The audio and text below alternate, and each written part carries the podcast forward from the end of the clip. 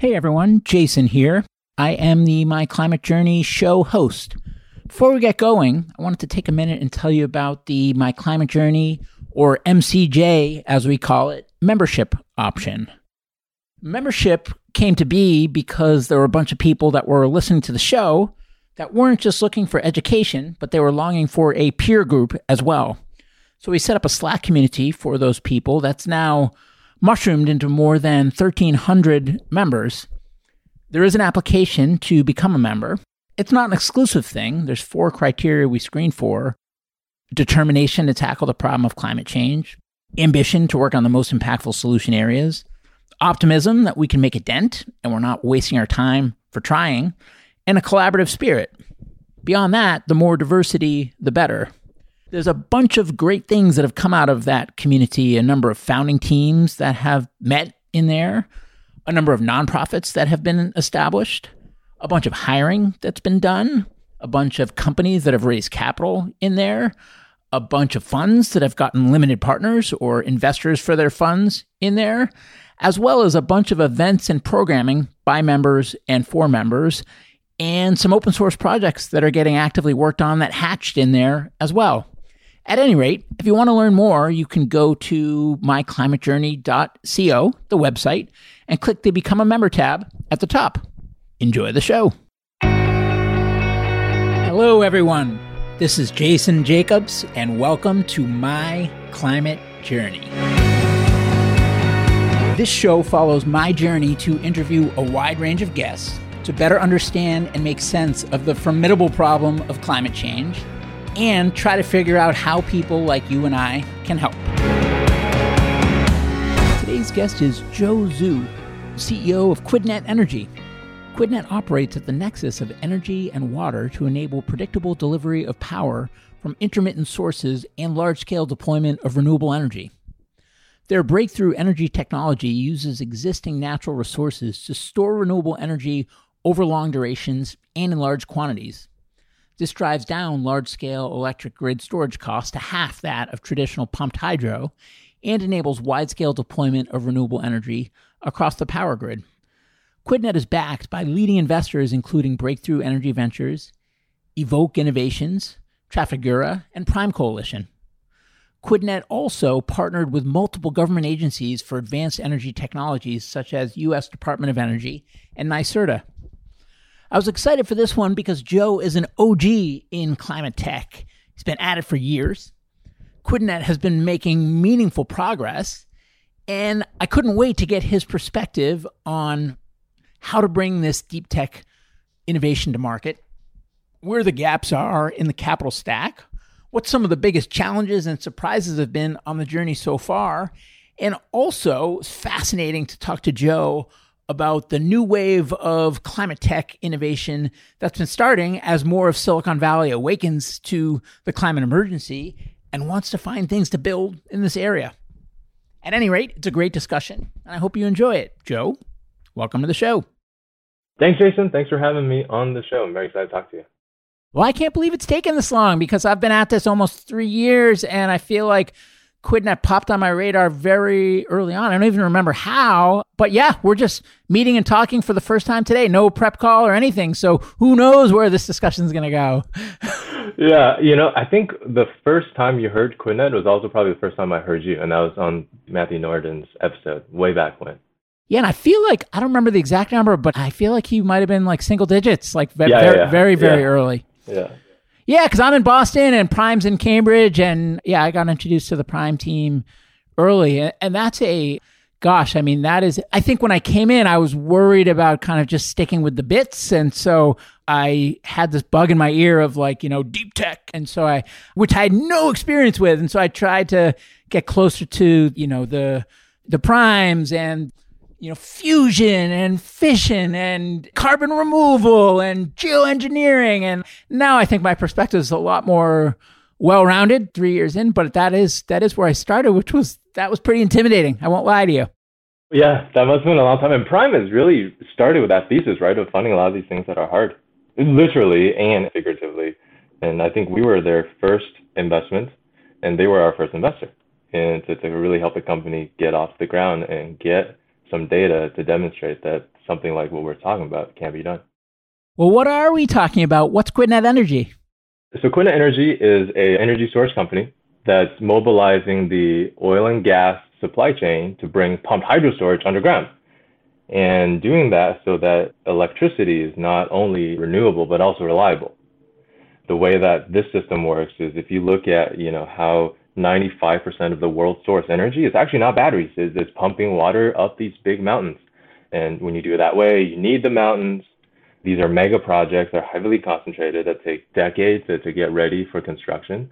And so you, you have this phenomenal capability for storing electricity that's been proven over 100 years but just not available to vast parts of the population. And so what QuidNet does is instead of pumping water up a hill, we pump water down into the ground and store energy as pressurized water in the subsurface. And when you do that, you bring that same capability to a lot more of the population and a lot more of the power grids that are undergoing transition. And how did all this come about? What's the QuidNet Energy origin story? And either after or, or in parallel, it would be great to learn about your journey as well. Yeah, you know what? I'll just do a quick bit on myself because it really I've intersected QuidNet at a point where there's actually a separate origin story for QuidNet where I happen to kind of intersect with the founders there at a really interesting time in both the QuidNet's life cycle as well as where I was in life. So I, I grew up in China. My parents and I moved to Canada during kind of the middle of the oil sands boom. This is 1999. Alberta, oil sands, they were technical immigrants. They work in the oil and gas. They still work in the oil and gas industry. I grew up in the oil and gas industry. I went to Exxon as a chemical engineer. That was my first job. And then shortly after joining, I just became really intrigued by what was happening in the power space. So I left. I did a bit of a walkabout professionally. I went to consulting. I went to business school. And then halfway through business school, I dropped out to go join this battery storage company in the Bay Area. So at that time, and I think it's still the case today, I learned that look, wind is going to get cheaper, solar is going to get cheaper, but one thing that hasn't been figured out is battery storage. And so I went, I left school, I spent a year leading the business development team at the startup, looking at how this market would form all over the world. That company was acquired in 2016 by a French power company called Engie. And after the acquisition happened, I had a chance to reflect and really kind of sit back and look at the big picture of what's happening in power space. And there's a couple of realizations that kind of led me to leave that space and look for something else. And essentially, the realizations more or less look like, you know, for the past hundred years, electricity has been like a just-in-time delivery system, more or less. You turn your switch on and electricity is there. As it's generated, it's being consumed. And that system has worked largely because there's just an unimaginable amount of storage that happens upstream of the electricity value chain in the form of gas in caverns, gas in pipelines, coal piles, and nuclear fuel rods. We don't think much about that, but the reason why the electricity grid is able to run reliably is because of just an incredible amount of storage upstream of the value chain, something like hundreds of terawatt hours worth of storage today. That's just in the US.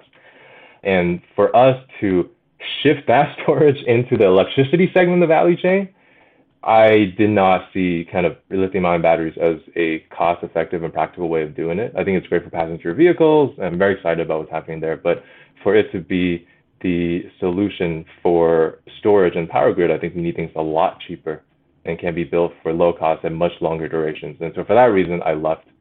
Right around my time through that journey, a gentleman by the name of Howard Schmidt was kind of going through his own his own journey as well. So he's somebody who grew up in Texas in the oil fields. His dad was running around the oil fields.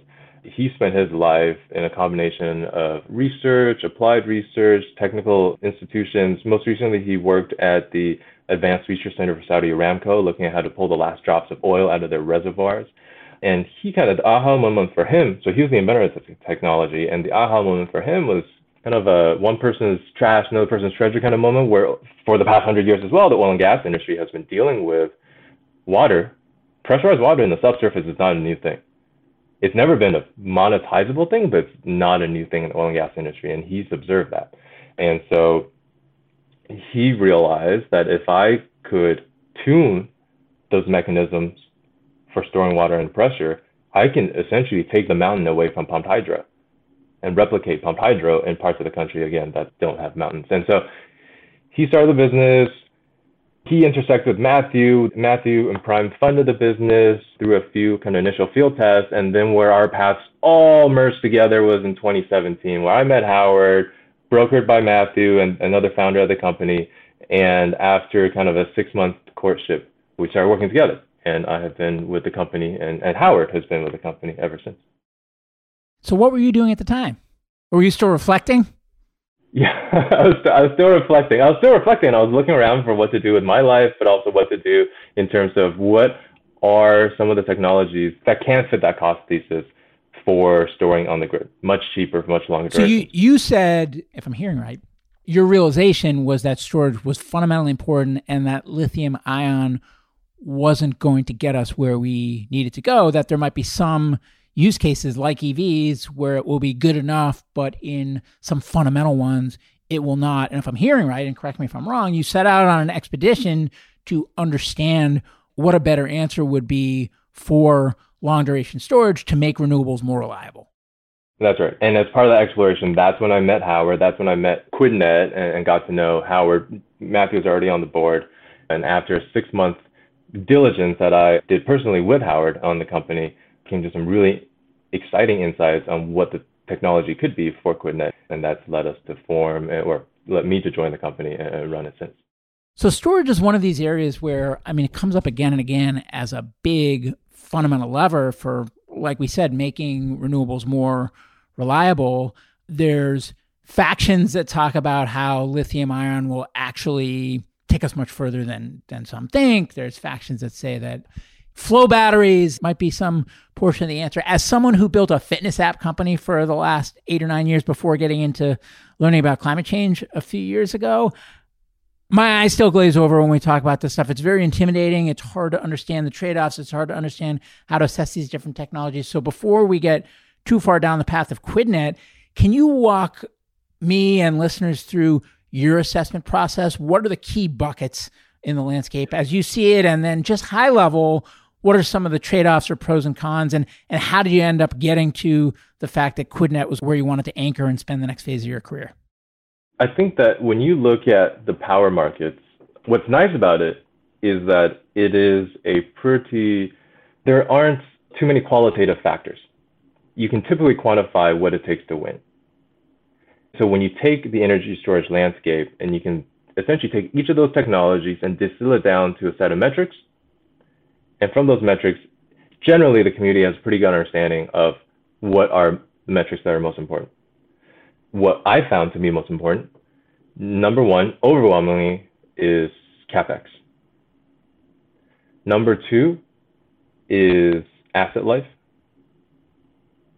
And then you get some distant second, third, or actually distant third, distant fourth, round trip efficiency, OPEX does matter, round trip efficiency doesn't matter too too much, but once you start going below 50%, then things start to add up a bit. OPEX doesn't matter so long as you're within reason relative to a lot of the other technologies in terms of maintenance costs and service costs.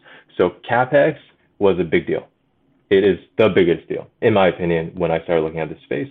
And then after left second deal. So that is what is competitive relative to kind of what the space is looking for. And I think there's then another vector which is what does it take to get things to scale? And that vector is, you know, things comprised of what is the underlying scientific risk in that journey? What is the total supply chain investments that you need to do to get to scale? And what are the things that you need to do to scale up?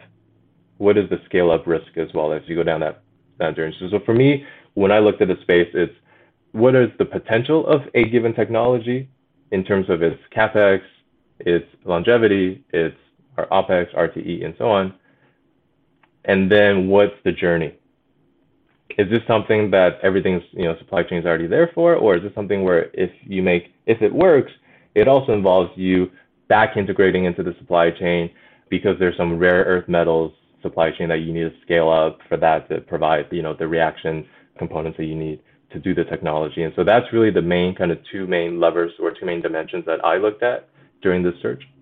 And you can kind of place the world of, of technologies on there. And I think you get some pretty wide things along that spectrum.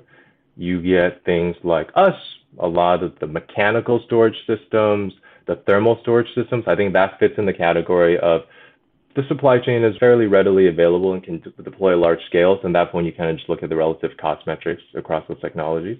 And then there are ones that have a really different journey ahead of them. New electrochemistries is one of those, and that both in solid form and liquid form.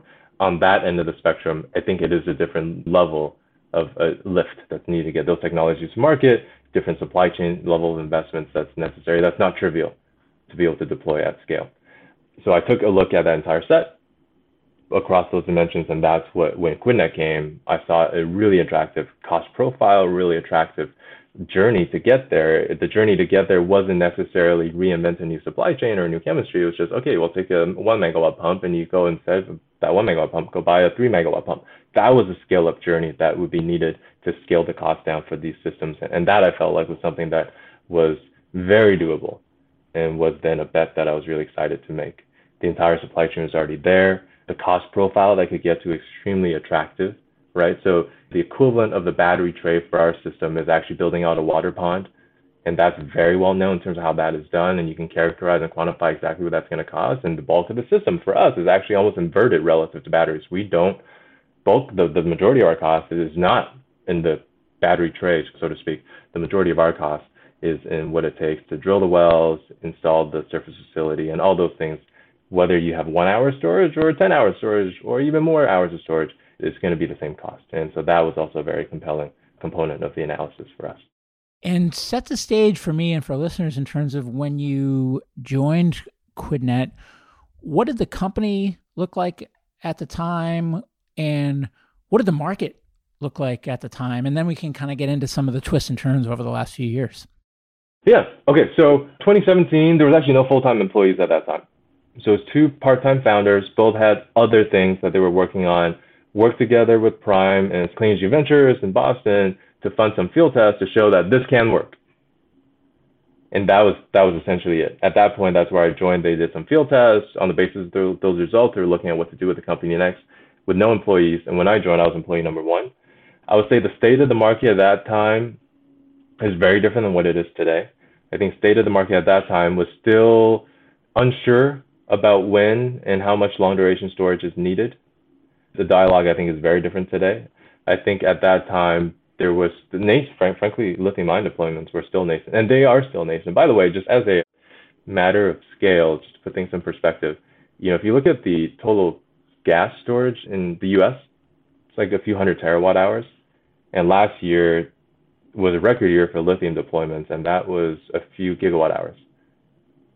So we are one tenth of 1% of 1% of the storage capacity just in gas that the entire energy system has been relying on to remain reliable. And so I think there's there's a long ways to go. And then I think that relates to also that I don't think this is definitely not a time to pick a winner yet in long duration storage. In storage in general, I think we need everybody to push incredibly hard to really fill just the size of the need that the grid is demanding for for it to remain reliable as we do this transition. So, what were the biggest priorities of the company in 2017 when you joined? So, in 2017, priority number one as the CEO is to raise funds and build a team and start to kind of go after this thesis with a higher level of resources. And so I joined 2017. The existing investors extended yet another kind of seed round to the company. We're extremely thankful for that. That funded the company through a Series A raise. We raised our Series A round with two lead investors, Breakthrough Energy Ventures and Evok Innovations, both you know, well-known entities in the space, and they've been just incredible sponsors of the company ever since. Since that Series A, we've also won around $10 million of government contracts, and subsequently we had another private financing round. But really, since 2017, for the first year, it was raise the funds, build the team, and we did that. That took about a year and a half. And then really since kind of middle of 2018, late 2018 until now, we've been in what I would call the exploration phase of this journey, right? So if you look at any kind of subsurface resource development play, there's usually three phases. Exploration, right? In oil and gas sense, is there oil? So for us, is there this kind of geologic pressure attribute that we are leveraging as a platform for storage? What comes next becomes appraisal and development, which is more the commercial scale implementation of the technology and the rollout of these facilities. So even though we have this kind of underlying patent position over the technology of how to do this type of energy storage, we've taken a view from the very early days that for us to be successful, for us to have the impact that we're looking for, it's probably not do a model and license it out from year one. This is we got to go into the field ourselves and we got to demonstrate that this can work. And not only that it can work technically, but it also can work with the stakeholder environment around it. Are the landowners okay with this on their site? Do the leases add up? Are the regulators okay with us doing this? And so we spent a lot of the time in the past few years really working on that. So I, to kind of go back to your question, early days though, the first kind of year and a bit of my time at QuidNet was just raise the funds so we have the resources to do something and build a team. And we had a very, very small team in the early days doing some incredible stuff crazy stuff actually in retrospect. Now I think, you know, when we think back to what we were trying to do with the resources that we had. There's a bunch of things you mentioned there. You mentioned the the tech itself, so that when there is this environment of geological pressure, that you know what to do with it. You mentioned that that environment needs to be in enough places. So as you said, the the exploration phase, and then you also mentioned the stakeholders that when you find it and you know what to do with it, that there aren't any unintended consequences or things or not in my backyard types or otherwise that will make it not possible politically or from a permitting standpoint or things like that for you to do what you do. Uh, so, which of those things do you feel like are proved out now? And then which are the things that might be in process or might be on the come at some point down the road? Yeah, so we're coming to the end of our exploration process today. And so where we did this is we intentionally took a very wide spread of geologic and regulatory contexts and settings to do this. To show, I mean, our current investors, we want to know, our current investors want to know, prospective investors wanted to know, can this be done in multiple places? And we always have believed that because we think that we are probably the least picky of rocks when it comes to subsurface resource development, but we needed to prove that in the field. So we went to Texas, Ohio, New York, and Alberta as a start. And for each of those places, it's exactly the things you just talked about. It's validating the rock can work, and I'll talk a bit about what that entails. Validating the regulatory context for deploying these assets, working with the local communities. As you can imagine, the spread between doing this in Texas versus doing this in New York is very, very different. And setting up that framework for commercial deployment in those places. I think we feel very good about validating that the resource is there. So we've seen storage pressures in like flat, flat prairie. That's the equivalent to one to 2,000 feet of mountains, you know, equivalent to having a one to 2,000 foot tall mountain there to do pumped hydro.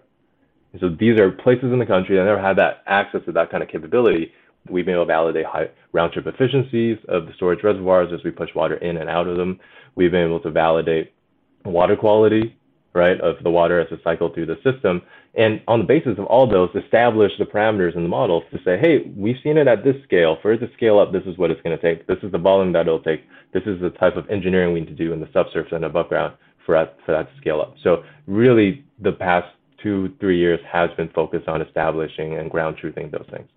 We feel very good about I'm very proud of actually our team for how we've been engaging with the regulators and the local community. I think we took a very measured approach, right? Very transparent approach. As you can imagine, places like New York have not had a simple history with people drilling underneath the ground.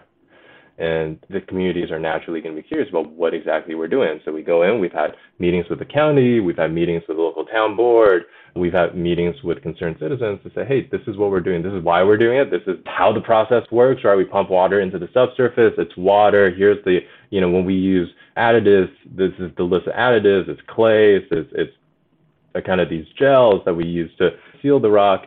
I think we've established a pretty good foothold. But that's going to be something that we need to work on as we get into new parts of the country, right? So as we go into other states, looking at working with different kind of districts of the EPA, different local, state level regulators. But we have a pretty good playbook that we can build off of from the work that we've done over the last two to three years. So, what are the key priorities, say, over the next 12 months? Over the next 12 months, kind of our focus is threefold. One is where we've already made a home for ourselves, we want to expand We want to do bigger wells. We want to take larger lease positions and really prepare for these large grid scale deployments. We want to extend ourselves into markets where we're getting some really interesting pulls. An obvious place that we're not at today is California, and there are some other ones where we're seeing kind of local customers pulling us and say, hey, what what about our current setup that we've just previously had not had the bandwidth to address? And then the other piece is to kind of prioritize the partnership opportunities that we have in the funnel and really crystallize on one or two regional partnerships to help us accelerate kind of those two prior goals. I'll say that is the focus for the next, call it 12 months for the company. Who are you selling to? What types of companies? Yeah, it's a good question. And I wish the answer is simple, but power market is just incredibly complex. And depending on the region you go to, the construct of the market is very different. So I'll give you a couple examples. In some cases, we'll be working with the local utility and we will just be providing almost like a storage warehouse contract. It's almost like a commercial real estate contract. You just rent the space, and this space happens to be instead of storing boxes, you can store electrons in there. We're on the hook to make sure it works. You do whatever you want with it, and you pay us a fee. That that's one model.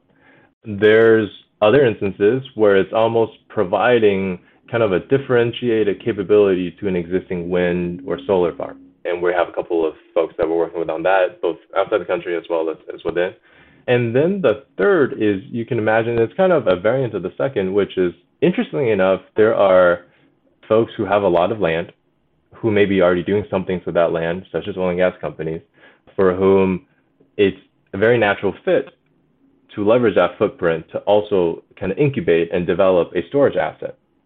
Sometimes not too intuitive to think about it. When we actually have a few different conversations with oil and gas companies where on their existing footprint, especially for footprint that's reaching kind of end of life, there's more things that we can do with that land.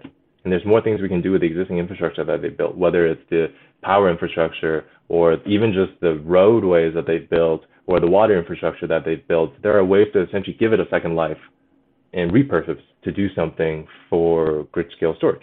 And so it's a variety of folks that's in the funnel that's in our pipeline today. And what we are observing of the market is that there's likely going to be a few different structures, a few different ways of transacting storage solutions into the market. So, what types of alternatives are you competing against? And then, what is the value proposition that you're presenting when you're talking to potential customers?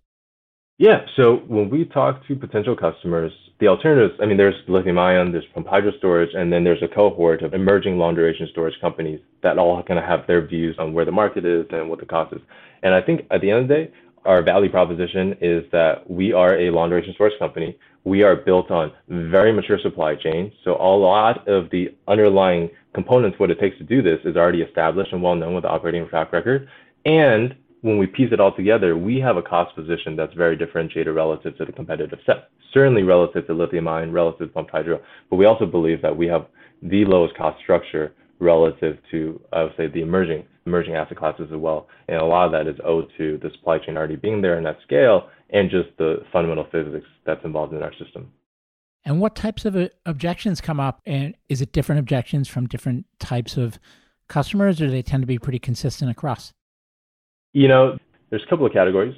There's always a just how does it work category of really that works kind of thing. And the reason is it makes a lot of intuitive sense for people to compress air and store energy in the form of compressed gas. But when you think about a liquid, when you think about water, that you don't really think that water compresses. And you're right, the energy is actually not stored in the compression of the water. Where the energy is stored is actually in very, very slight bending of the earth. So we are storing energy in the elasticity of the rock. And that takes a while for us to get people over the hump. I mean, uh, since joining the company, I have learned a lot more about rocks than I ever thought there was to know about rocks. And one of the coolest things I've learned is that the Earth on a daily basis is actually flexing because of the moon rotates around the Earth as the Earth rotates around the sun. It actually causes the physical Earth, the solid parts of the Earth, to actually deform ever so slightly. So that elasticity of the rock is how we're storing the energy, and that takes some time to just help a lot of these folks at utilities and, and IPPs and, and whatnot understand just the fundamental physics of how it works. Once they get past that, then it's like, okay, all right, so that's the attribute, and we're doing pumped hydro. I get it. Okay. So that, that tends to be the first set of conversations that we go through. And then the second one, and I think that one is, is common across the rest of the cohort, anytime you're trying to bring a new hard tech technology to market, is all right, what's your plan for getting this from where you are today to A, at scale, and B, financeable? And everyone is thinking about how to do that. And, and I think one of the things that we point to is that a lot of times what it takes to go from where we are today to at scale and bankable is how many reps do you do? How many iterations have you done? And how long have they been operating? And one of the nice features about QuidNet being modular as it is, is that it's actually relatively low cost for us to go through learning cycles. It's very important that essentially, you know, for some technologies, one shot on goal will take 80 to 100 million dollars. And then you learn from that and then you get on to the next one. For us, 80 to 100 million dollars would involve tens of wells for us. And so the pace of learning is very different. I think that is frankly something that I really liked when I saw the company because it's just we have to be practical. The first ones are not going to be easy and they're not going to be trouble free. And so it's just how fast can you learn and what's the cost to learn. And from where you sit today, and I know this is a different answer than maybe, you know, 2017 when you started, but what are the biggest risk areas? If this didn't work and you're sitting 10 years from now looking backwards, why not? I think that there are two risk areas that come to mind. One risk area is if you think about now just the technology and the overall system, right? This is a, you got a surface pond, you got a pump and a turbine house, you have a well, and you have this storage lens. We call the storage kind of this, this layer of high pressure water between two layers of rock. 95% of that system, the pond, the pump and turbine, the well, very well known. And I have zero questions in my mind that we will be able to do what it takes for those things to work and work at the cost levels. I think where the novelty is, is how big can you get this lens? How much power can you get this lens to store and how much power can you get this lens to output at? And a lot of that has to do with the geometry of the lens, how the water flows in and out, and how you manipulate that geometry. And so that for us is what we've been working on, and we've you know, developed a lot of IP around doing that in a way that can bring things to commercial. That is for us kind of the main uncertainty. It has been since early as a company. We've taken a lot of that uncertainty off the table. But as we try to go through the scale up phase, we will need to work through things. And I think that's going to be the one where, eh, you know, as I think about what does it take to be successful, and inversely, what is going to be the thing that keeps others from replicating, it's that. It's our ability to engineer this lens for it to get to higher and higher flow rates and storage volumes. That's one. And that's something that's very much in our control. The one that's, I think, a bit more common across the rest of the industry is that, at least historically, and I'm thinking, I'm saying that in the context of wind and solar, the deployment of that technology set has worked on the back of fixed price, long term PPAs that can bring in project finance. And that capital structure was the way that that industry can scale or scaled thus far it's not entirely clear how, I mean, for example, you're not seeing 10 hour storage tolling agreements flying off left and right across the industry. You're seeing some, we're seeing some, but it's not at the gigawatt scale. And so, how exactly does the power market reform its revenue streams to truly reflect the value of storage that it hasn't had to pay for, you know, for the last hundred years because it's always happened upstream? I think that is something that a lot of us in the industry are focused on, working together on. And I think that's going to be something that's very important to do to kind of catalyze the large scale commercial implementation of these technologies. So I never really had the context, but I know when I've looked at storage in the past, sometimes I hear people say things like there's no business model for storage. Is that what they're referencing? The fact that it happened upstream before so that customers aren't used to paying for it? I think that's what they're referencing. I think when you do a solar plant, you can say, hey, I'm producing X megawatt hours a year. Here's the price of energy in those hours. And the math is fairly straightforward. For storage, it's, well, I'm providing capacity services. I'm doing a little bit of arbitrage. I'm also providing some of these other kind of spinning reserve capacity services. It's not clear. And it varies so much from region to region. And ERCOT's different than CAISO. CAISO's different than Alberta. And I would say every grid has their own flavor of it. And so I think that lack of I would presume that that's what they're pointing at, and certainly that's what when I was in the industry and when we look at the market today, that's the thing that we're looking at. How do we kind of do this in a coordinated way so that we can form a clear, ideally simple set of uh, market structures for storage? What I should say is that it, it doesn't mean people aren't doing something about it today.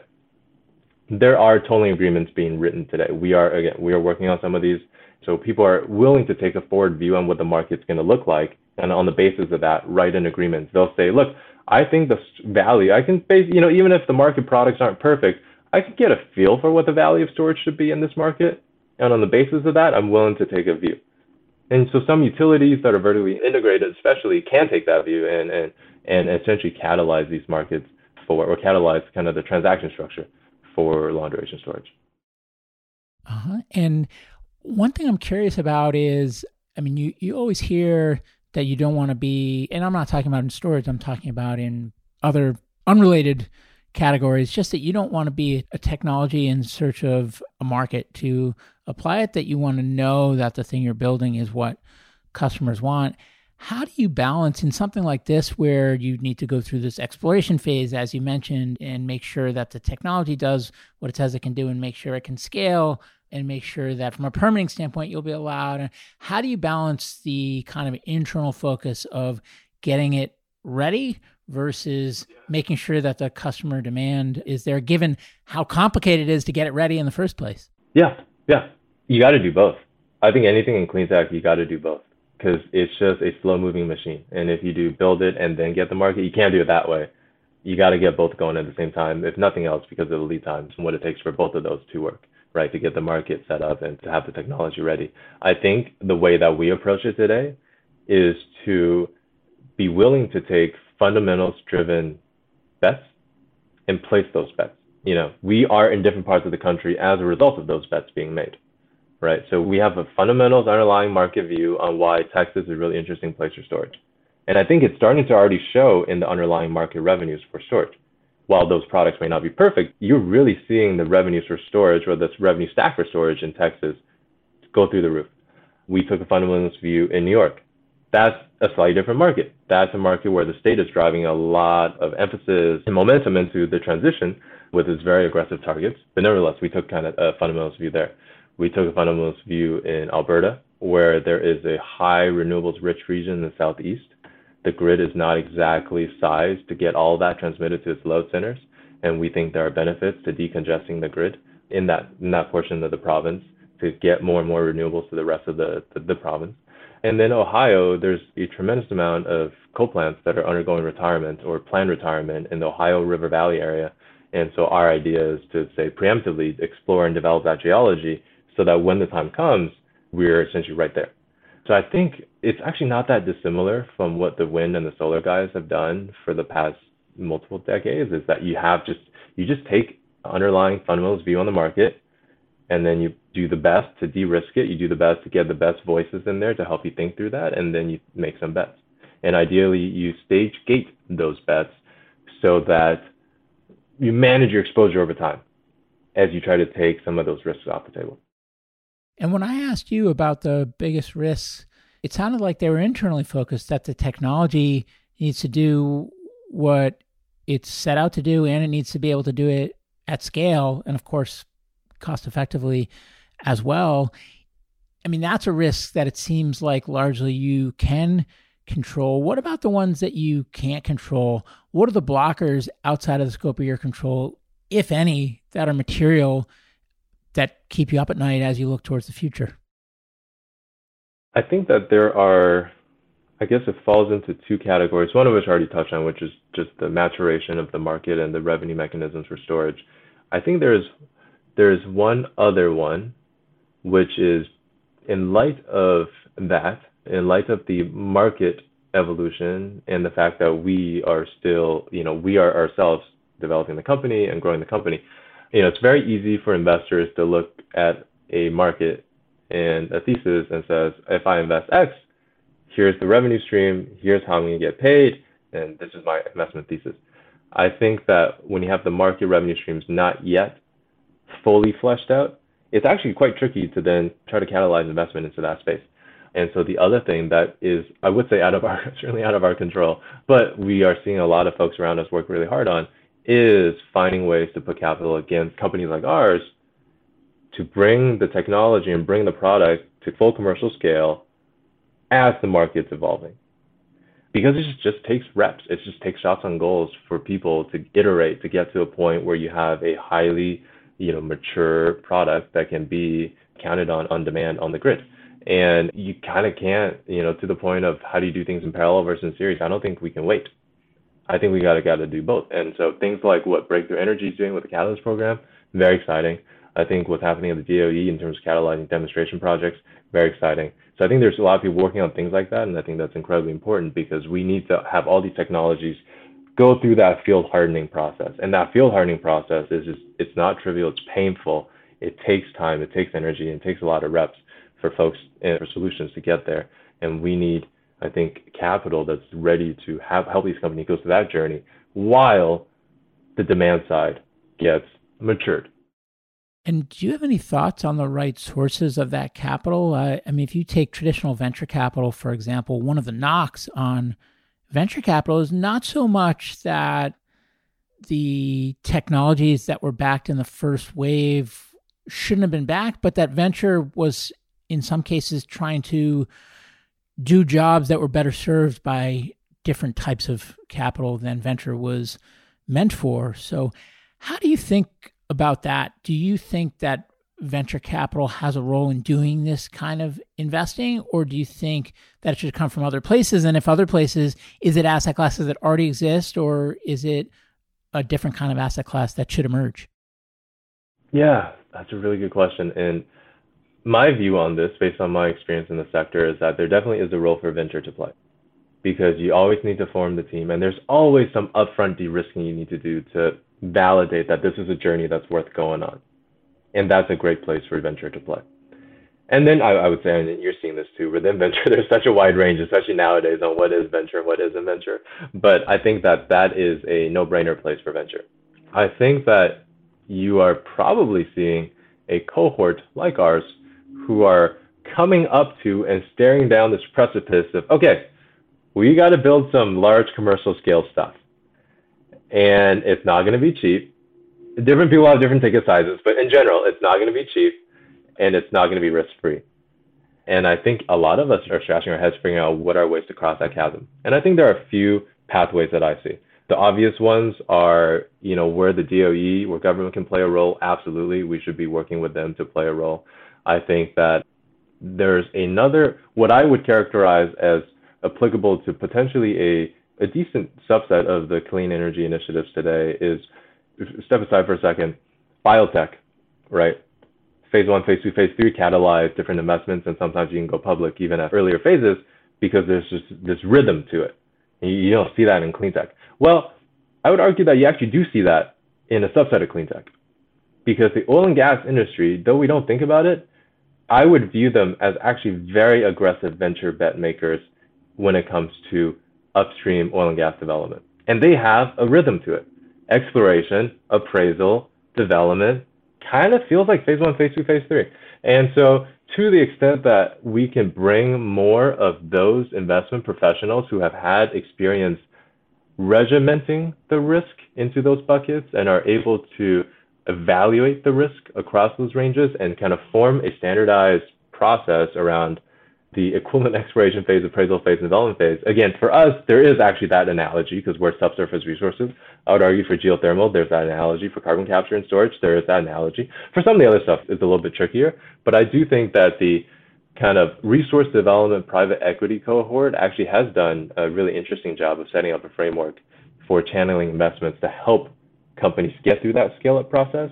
I think that's a really interesting pool and I'd be excited, and we're having a lot of discussions with those folks, and I'd be excited for them to jump into the fight, so to speak, and deploy their capital into a lot of these growth sectors that are happening. When you think about the space, I think you can't help but then touch on what's happening in the SPAC, SPAC world. I think that to the extent that we can maintain as a cohort a really productive relationship with the public markets and a responsible one, I think that's a great way to capitalize the journey for some folks. And then the last I would say is that I mean, again, I go back to Breakthrough Energy Catalyst. I love kind of the underlying thesis behind that program. And this is all about deploying capital to get these early projects off the ground and start going through those learning curves and drive the cost down and drive up kind of reliability and performance of these technologies well before the market's truly, you know, fully fleshed out in terms of how the underlying contracts are going to look. I think that form of capital is going to make some meaningful dents in some of these technologies in terms of carrying them through. So, a wide array. To go back, I think VC is there's a role to incept and to start these things, and then once people try to cross the chasm of of in the field commercial deployments, I think you're seeing a lot of us trying to get really creative. So we're more than 45 minutes in. One topic that hasn't come up at all is just what motivates you. Why do you do the work that you do? I have since a very early age been fascinated with the concept of finite resources. And I think a lot of that comes from the fact that so I grew up in China.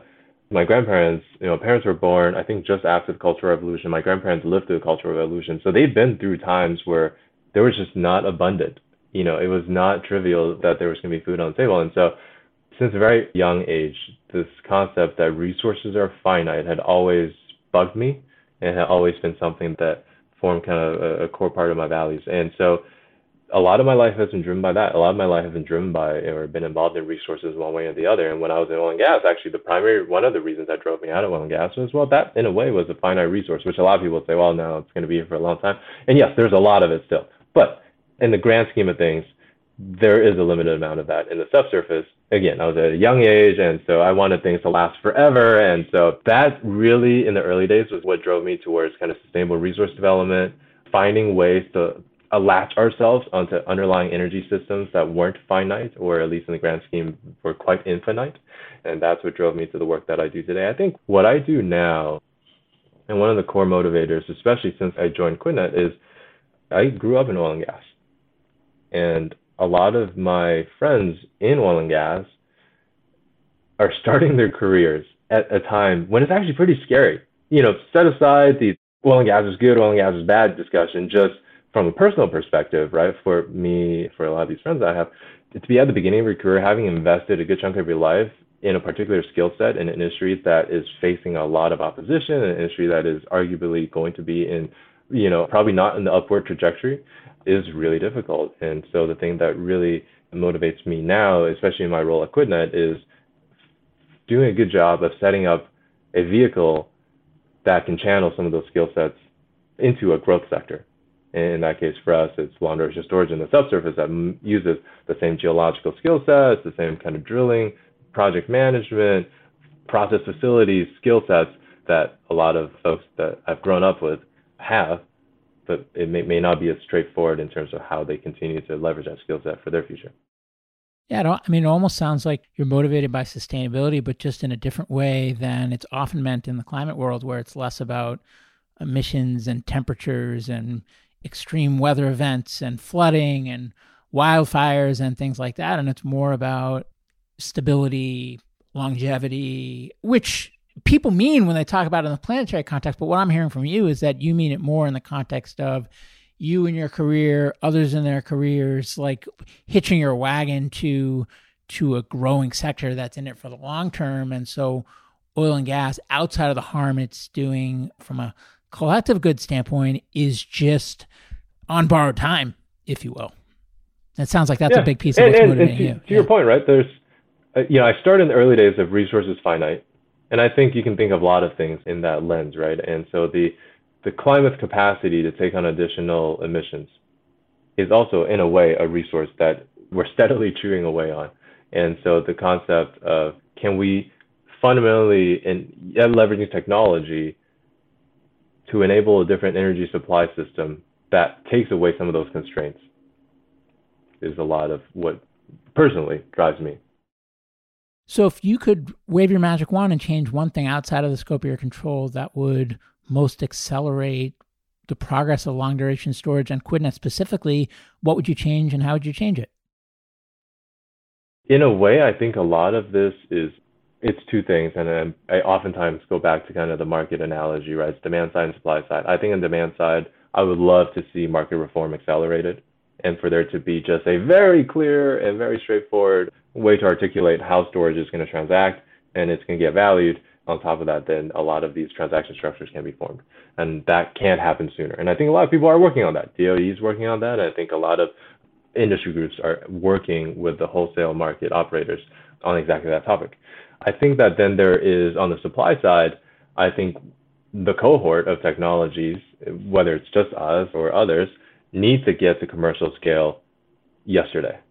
Because there's just so much ahead of us. There's you get the first one built, you get the first ones built, you improve on those ones. It takes a lot of time to introduce a hard asset product into electricity markets. And so we can't slow down. And so to the extent that certainly for us, because of the supply chain already being there, because of kind of what we've done thus far in terms of in terms of our work in the field, we're ready to kind of hit the gas. And so to the extent that capital continues to come into this space and kind of accelerate the development of these technologies, these companies, I think that's a great thing as well. And again, I think that is happening today. I think more of it can continue to happen. There's a tremendous amount of capital out there that's looking for returns, and I think this is a great space for it. Joe, where do you need help? If for anyone listening that's intrigued by what you're up to, yeah, where do you need help and who do you want to hear from, if anyone? Yeah, so I'll say for folks in the utilities, IPP trade, in the power space, trying to figure out storage, we are too. And we love to share notes and learn from how you guys are seeing and, and certainly share our perspectives. I think for those kind of experienced project developers in the solar and wind space who are looking to kind of take part in crafting our development playbook of how we scale up our assets into field, how we do leasing, how we do permitting, how we do interconnection. For folks who find interest in that, we love to hear from you. I think that's going to be a core part of our journey going forward. And just anybody else who listens to this and thinks this is remotely interesting and what we do is remotely interesting, please don't hesitate to reach out. Anything I didn't ask that I should have, or any parting words for listeners? One of the things that really struck me when I looked at different aspects of QuidNet's business was if you go back to 2015, kind of height of the shale boom, the United States drilled about 20,000 wells that year, thereabout. Okay. Five years later, COVID and just reduction in demand and, and all that, we are sitting at drilling about 10,000 wells a year. So that supply chain has spare capacity for, let's call it just 10,000 wells a year. That's just not drilling today. If you drill 10,000 storage wells, like QuidNet storage wells a year, I mean, that's tens of gigawatts a year. You would fundamentally transform entire regional power grids within a matter of years. And so that's something that really at least helped me put things in perspective in terms of just the scale and the potential for impact that QuidNet technology could have. I think we're doing everything we can to try to bring that impact forward as, as fast as we can. And we certainly would love any help that people are looking to lend, both in terms of their time, their advice, their insights uh, along our journey. Amazing. Well, gosh, I can't thank you enough for making the time to come on the show. I feel like every time I sit down for a session like this, I get a little less dumb about long duration storage. So maybe another 500 or 1,000 of these, and I might actually know a bit about what I'm talking about. But this was awesome. Thank you, Joe, and best of luck to you and the QuidNet team. Thank you, Jason. Thanks for having us. Hey, everyone. Jason here. Thanks again for joining me on my climate journey. If you'd like to learn more about the journey, you can visit us at myclimatejourney.co. Note that is .co, not .com. Someday we'll get the .com, but right now, .co. You can also find me on Twitter at jjacobs22, where I would encourage you to share your feedback on the episode or suggestions for future guests you'd like to hear. And before I let you go, if you enjoyed the show, please share an episode with a friend or consider leaving a review on iTunes. The lawyers made me say that. Thank you.